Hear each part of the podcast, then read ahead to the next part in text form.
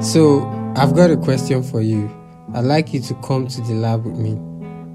First, imagine yourself as an apprentice working alongside Thomas Edison during his 1000 attempts at inventing the light bulb. You might have found yourself in the midst of Edison's relentless energy, perhaps even helping him to conduct some part of the experiment.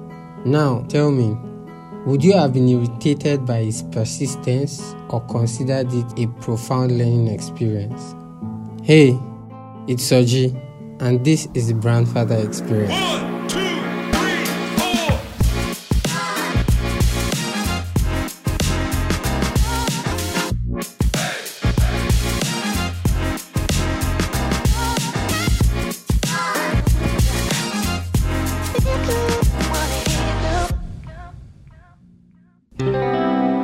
Given the benefit of hindsight and understanding the monumental impact of Edison's work, you might agree that it's a lifetime learning opportunity.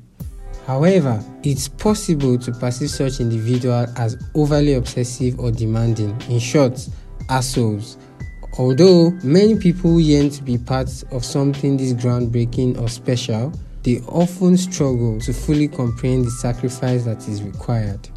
Stories about Apple and its behind the scenes dynamic have always intrigued me, particularly the person of Steve Jobs and how he built what he built. From movies to books, interviews, articles, and other forms of media, it's become very popular that Steve Jobs was such a difficult person to work with. And even his partner Steve Wozniak sometimes echoed the same sentiment. But contrary to this popular narrative, some colleagues like Jony Ive, who worked closely with Jobs, offer alternative perspective, suggesting that Jobs' approach might have been justified even if it rubbed some the wrong way. Was he really misunderstood as Jony Ive argues, or he's just painting a positive image of his close friend and boss? Regardless of which side you lean towards, one thing is clear Working alongside a visionary like Jobs was not a typical work experience, and it impacted on people in various ways emotionally, psychologically, and otherwise. This reminds me of a chapter in Tony Fadell's book Build, where he introduced the concept of assholes to describe leaders or bosses that are often difficult to work with. Tony established that there are two breeds of assholes the constructive and destructive. And the major distinction between these two is the motivation for their behavior. One is driven by crystal clear vision, while the other is driven by their ego. The former demands excellence due to an unwavering commitment to a mission and an obsessive attention to detail, while the latter seeks to validate their superiority over others. This made so much sense to me because I felt this way many times when leading different teams. I've sometimes felt like I'm being overbearing, and that has made me question myself sometimes. But with time, I've come to realize that I'm not alone, as many other founders and CEOs relate to this. You genuinely want to be good and you want to treat people right, but you also have expectations. If they are not able to live up to these expectations or at least attempt to level up, everything you're trying to do with them would ultimately fall short. Tony Fadell being a significant figure behind many of Apple's early innovation like the iPod and having worked closely with Steve Jobs argues that Jobs was driven by a clear vision he wasn't willing to compromise on. Although his personality and at times mood also contributed to his approach to dealing with his colleagues, he deeply cared more about the work. There are several examples of such leaders. A present day example is Elon Musk. It's clear that he's got the work ethic of a beaver. Elon has also been described as difficult and rash in his decision, considering that he sometimes doesn't favor what most people want to expect, but rather what he most considers necessary or effective in getting the outcome he desires. Twitter being a classic case study. Be a yardstick for excellence. Some people are not used to an environment where excellence is expected. This remains my favorite quote from Steve Jobs. Excellence often finds itself at odds with popular opinion. Why? Because we as humans are creatures of comfort. We gravitate towards what's easy and what's familiar. Yet, when thrust into unfamiliar territories, our reactions vary significantly. Most people would simply run at the slightest inconvenience, while a few others might withstand the discomfort and see things through. For those truly devoted to their vision, the pursuit of excellence places heavy demands on them. Imagine striving for a goal that already feels out of reach and then facing additional challenges from uncooperative peers. It's a test of patience for any leader. Gaining mastery over emotions, building relationships, and developing self awareness offer great strength to any leader, but in such high pressure environment, the primary objective isn't always about being the most loved human or ensuring everyone's comfort. It's about the end goal. However, treating people right isn't just a moral imperative, it's also a means to achieving that goal. Everything circles back to the vision, and often it's the visionary who charts the course, bridging the gap between the present and the future, crafting what was once deemed impossible.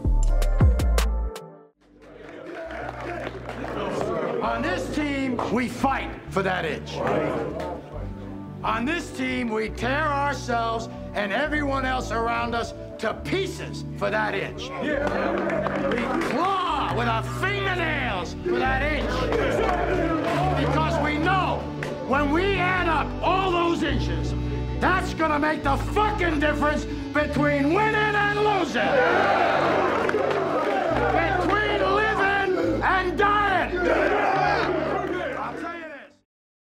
One of my favorite corporate governance and strategy articles was written by David Maister.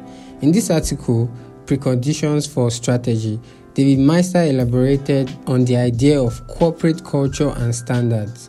He highlighted that there are two types of cultures the tolerant and the intolerant culture.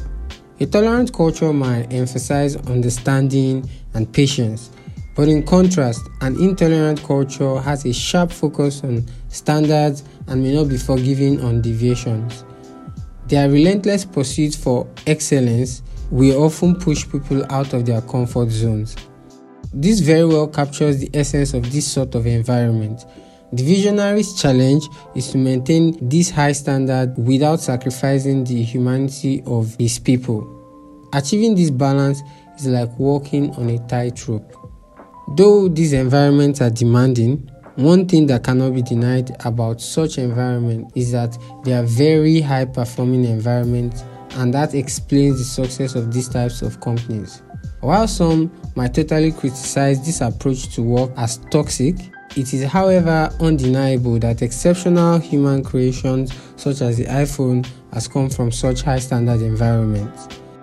When you realize the tremendous amount of craftsmanship, that is significant time, talent, and resources that goes into making these things, you realize that this sort of environments are not built for everybody.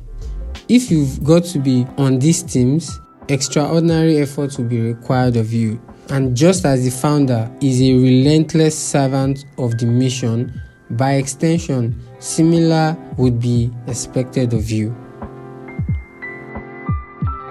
We all yearn for greatness, and that's simply a desire to do something that's beyond us, no matter how big or small. Greatness often requires extraordinary sacrifice and commitment, sometimes at the detriment of other important things. In life, everything you want comes at the cost of another. It is therefore imperative to know what to negotiate and understand the trade offs to make in the process. To embark on the journey of creating something revolutionary, sacrifices are inevitable. This might sometimes come at the expense of health, relationship, or well being. The balance here is to become a voluntary slave of your pursuit by embracing the suffering that comes along with it. This makes the journey much easier when your pursuit is purposeful. Remember, he who knows their why can bear almost anyhow. So, here are things that you can take from my rant. First, for visionary leaders, that's those that are the aims of organizations or brands, it's paramount to inspire an understanding of the mission. Engaging passionate, brilliant individuals who resonate with your vision can make the journey smoother. However, it's a crucial part of your job to ensure that the journey is worth it for all the sacrifices made. Remember, you don't build the business, you build the people. So cultivate an environment where character shines when challenges arise. Secondly, for followers or team members of such high performing environment, learn to be true. Recognize the immense opportunity for personal growth and development that lies before you when working with this kind of leaders. Embrace the discomfort of growth and let it mold you. But remember, growth isn't a one way street. Push not only on yourself, but also those around you, including your leaders. In this mutual pursuit for excellence, we elevate each other, ensuring that greatness isn't just pursued but achieved. In conclusion, the path to excellence is littered with challenges, sacrifices, and hard decisions. For visionaries, it's about finding the balance between relentless pursuit and empathy. After all, in the words of Jose Mourinho, the challenges of leadership and the quest for excellence resembles fighting a battle. Therefore, the key lies in clear communication, shared vision, and mutual respect. Thank you so much for listening till the end. As I gear up for the next season of my podcast, I invite you to be part of it. If you know a visionary leader who would make a compelling guest, please send your recommendations my way. If you've also enjoyed this episode, kindly write a review and give me a 5 star on iTunes so others can find it. Until next time, take care and speak soon.